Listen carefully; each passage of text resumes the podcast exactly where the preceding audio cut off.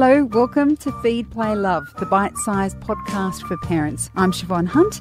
This is a show all about parenting. I speak to experts and carers about everything from fussy eating, toddler behaviour, sleep, and more.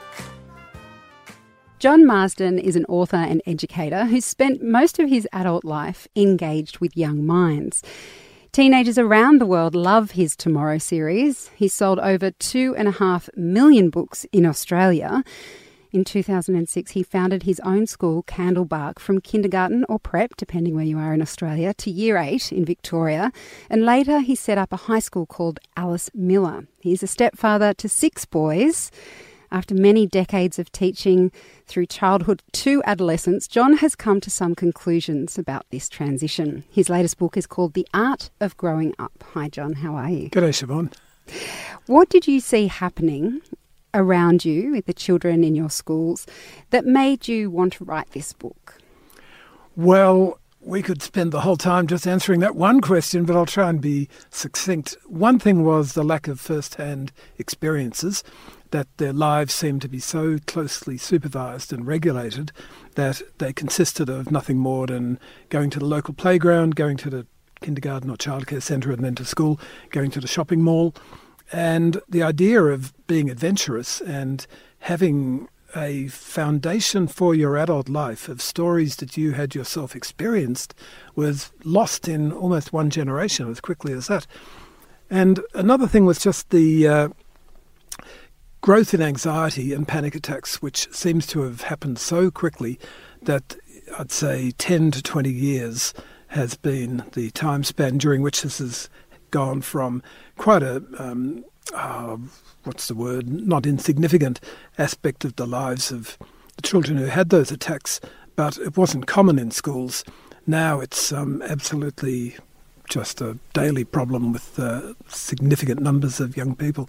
And I'm talking about people aged up to 16, 18. It's not just in primary schools. You say that parents matter the most. That's the start of your book. Yeah. And that those that parent badly are creating a lasting negative legacy for everyone else. I think you've probably touched on it there, but what are parents getting so wrong? I think a lot of it's driven by fear, that there's uh, tremendous anxiety and fear among parents that their children will be physically hurt or damaged in some way. And so we're terribly reluctant to have them climb trees or roll down hills or go in, into the bush without uh, you know, first aid officer accompanying them and uh, lots of precautions like that.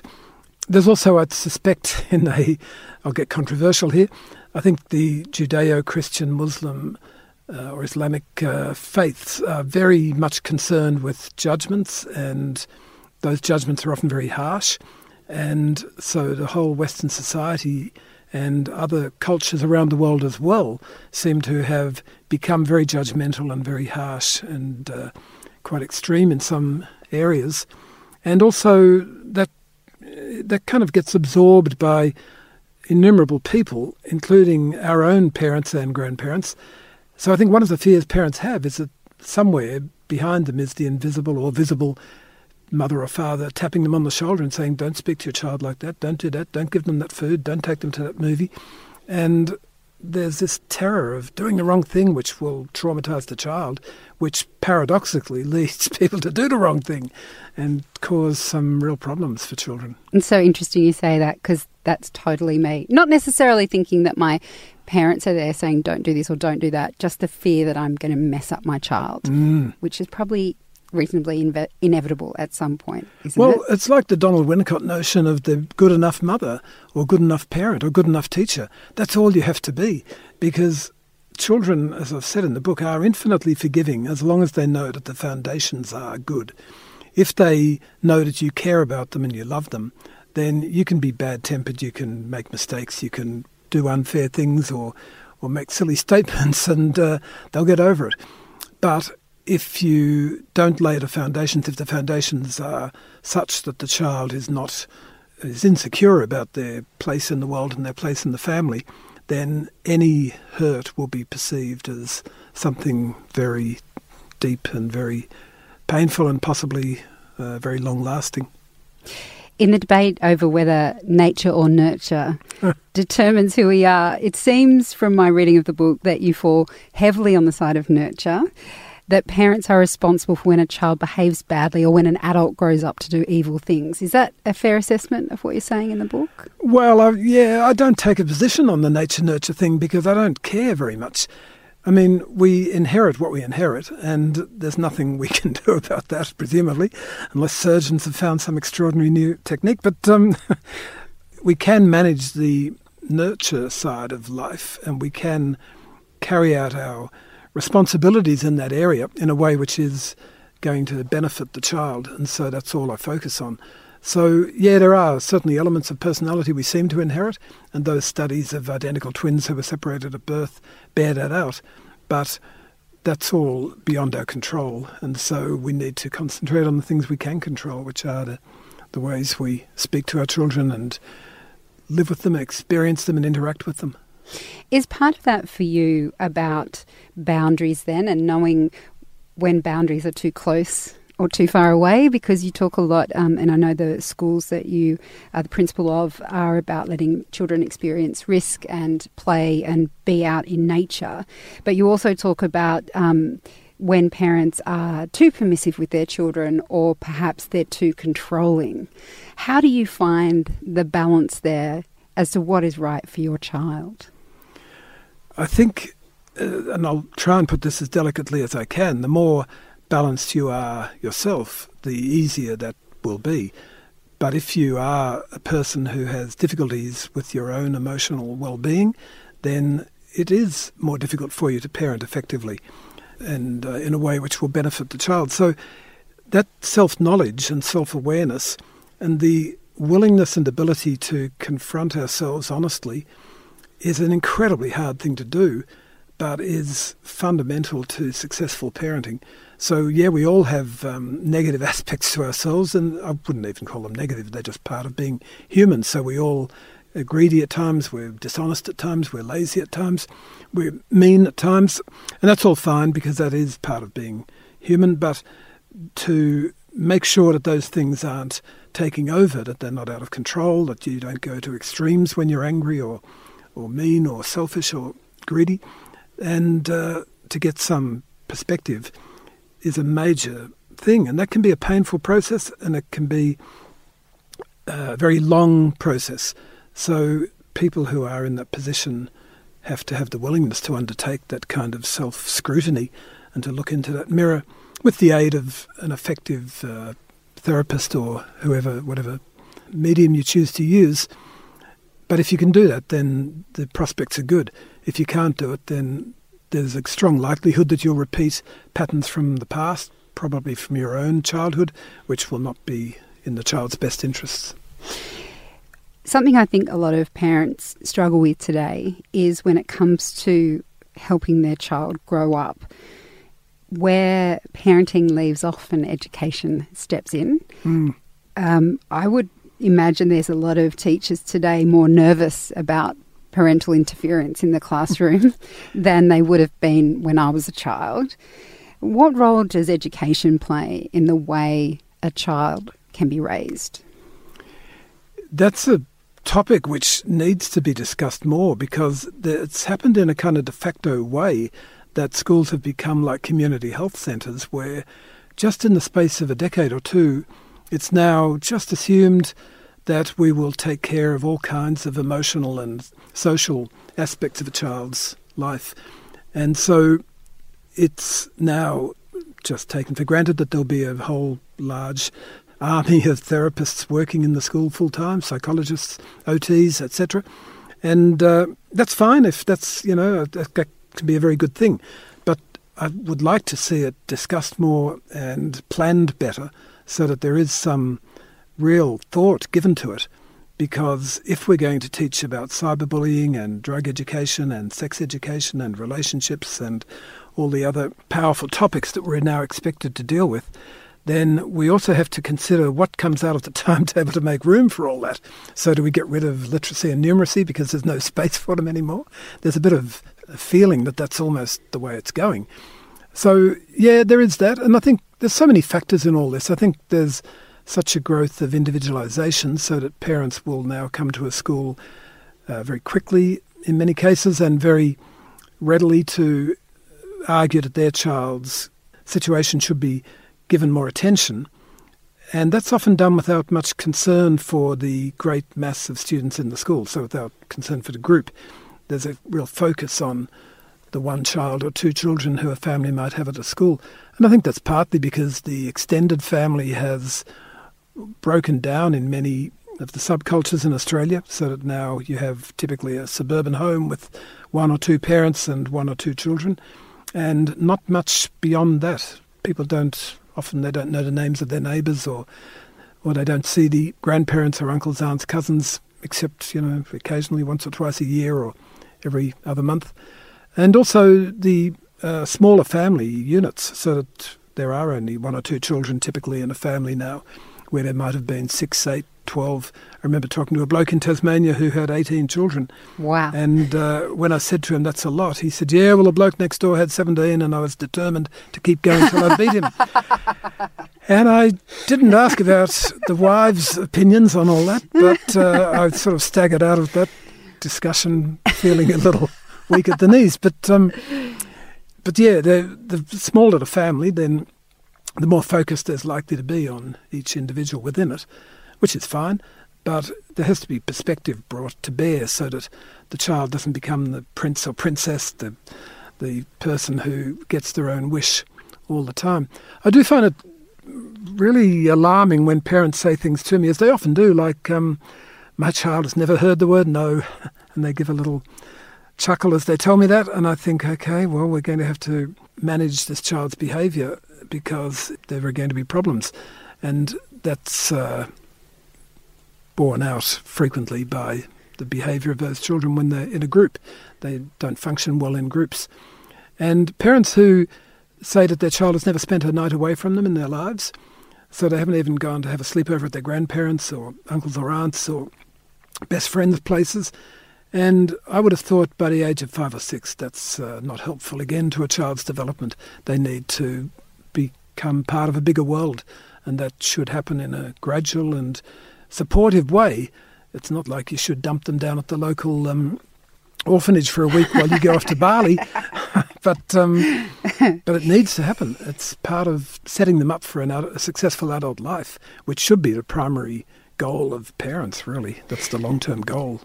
One of the things I've found being a parent, my kids are five and seven now. Um, people like to say, "What they weren't told about parenting before they had kids, and I was told most things. One of the things I wasn't expecting that, in a way, it's a it's a long period of letting go. So each step of their mm. life, there's something mm. that they're doing that they don't need you for anymore. Yep. And um, you talk about it in a way in your um, chapter about effective parenting that parents actually need to be able to step away from their kids and understand that parenting changes as your child gets older. I know that that's hard for me to do personally because you're, yeah. you're so used to them needing you and mm, wanting mm. all of that help. But you say that's in, imperative that we do that as parents. Yeah, if we do care about their success as adults, and we should, um, there's a huge amount of emotional energy in parenting, and that is that does make it harder as they start to move away. But really, from their early years, you need to step back at appropriate times. So you shouldn't be playing with them 24 7. They should be having time on their own. And uh, if they're bored, fine. And if they come and complain that they're bored, fine. Just tell them, okay, well, it's bad luck. You're bored. um, and and go back to what you were doing. So, boredom is actually a time where creative energy can really start to come into play and it gives people the opportunity to start to devise their own thoughts, their own dreams, their own games, their own ideas. So, boredom is not something to be feared or shunned. But there's, at adolescence particularly, that um, that sort of break between parent and child, where the parent does have to recognise that they have now come to a parting of the ways, and to use that phrase makes it sound like something f- sort of awful, but it shouldn't be a complete parting of the ways. That's a terrible outcome if that happens. What it should be is a gradual parting of the ways with lots of to and froing between the two different routes that the uh, parent and the child are on. So that although the child should take his or her own path at adolescence, then that doesn't mean that they cut off all ties with the parent unless there's been a pretty toxic family dynamic leading up to that. So yeah, it's a it does take restraint though, and it's um, I find it even as a bloke, I find it hard that our kids now they're not tactile anymore. Like they used to jump into my arms and they'd crawl all over me and and and I'd bounce them around or and they'd give me a hug and so on. And now, yeah, they don't do that at all. I'd be lucky if they shake my hand. I actually find that a bit sad. Yeah, I'm, I'm, I'm, but I just gulp and kind of try to. Uh, I don't know, go and pat the dog or something instead. because I have to accept it. It's absolutely essential for our long term healthy relationship and the long term development of those boys that they do start to get that independence which must come with adolescence. You say that fear is important for children. Yeah. Why is it important? What kind of fear are you talking about here? Because there'll be many dads listening to this going, awesome, I'm going to take them out and we're going to do something really frightening. Well, yeah, but I mean, it's all, again, in proportion. So I wouldn't be showing R rated movies about the zombie apocalypse to them when they're three years old, but uh, they might be ready for that by 10 or 12. Depends, depends on the child. And um, But why is it important? It's because we live in a world in which fear will always manifest itself from time to time and it'll often come unexpectedly upon us and we have to be able to manage it when it comes. And if we don't have some experience of that in childhood, then we will fall apart as adults when we're in fearful situations.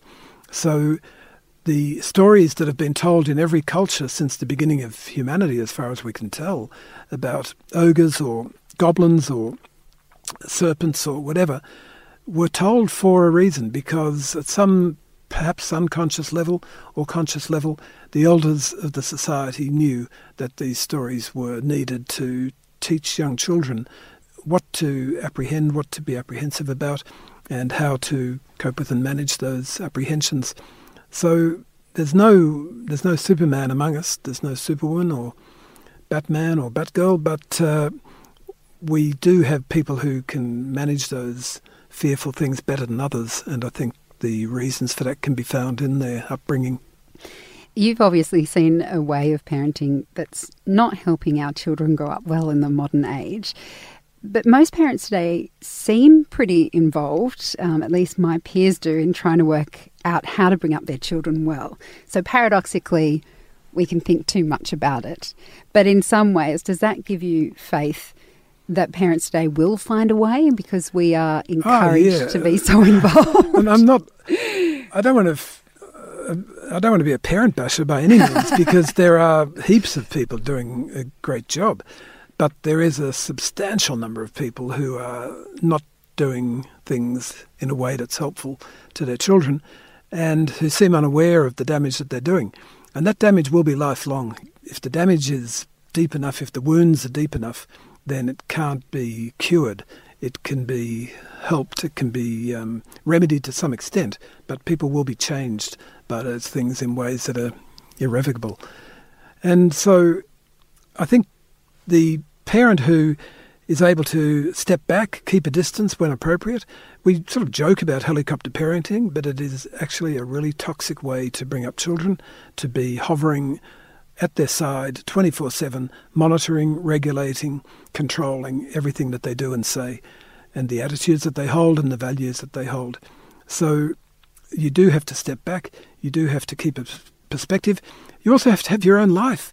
Send the children to the grandparents or the best friend's place for a couple of nights and go off for a weekend with your partner and uh, and spend time together. Pursue your interests and your passions and your hobbies, and do that with zeal and if your children aren't interested, that's fine, no problem. They can pursue their own passions and interests and zeals. So it's a matter of uh, having a good, healthy, balanced life yourself, and that will make it far more likely that you'll be able to parent successfully. If that that's a tricky word, I'd like to unpack that word, but I don't think we have time. But to parent effectively might be a better way of saying it than parent successfully. Well, I don't want you to keep going because I, would quite like to end on that idea about sending the kids off for a weekend and having a weekend away with your partner. Is your partner listening to this by any chance? yeah, we might be booking them in with the grandparents very shortly. John, thank you so much for coming in. Thanks, Siobhan. That's John Marsden. He's an award winning author and principal. His book is called The Art of Growing Up, and you'll find links where you can buy it in the notes of this episode. In the next episode of Feed Play Love, we'll be back with Helpline and our resident Mothercraft expert, Chris Minogue, answering all your parenting questions. There's many different ways of doing it, but if I would just stick to the basics, listening, going in when it's an active cry, helping him to settle. The other thing that I think doesn't get across is that it takes between five minutes and 15 minutes to settle a baby.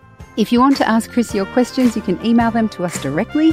The email is helpline at theparentbrand.com.au. Feed Play Love is written and hosted by me, Siobhan Hunt.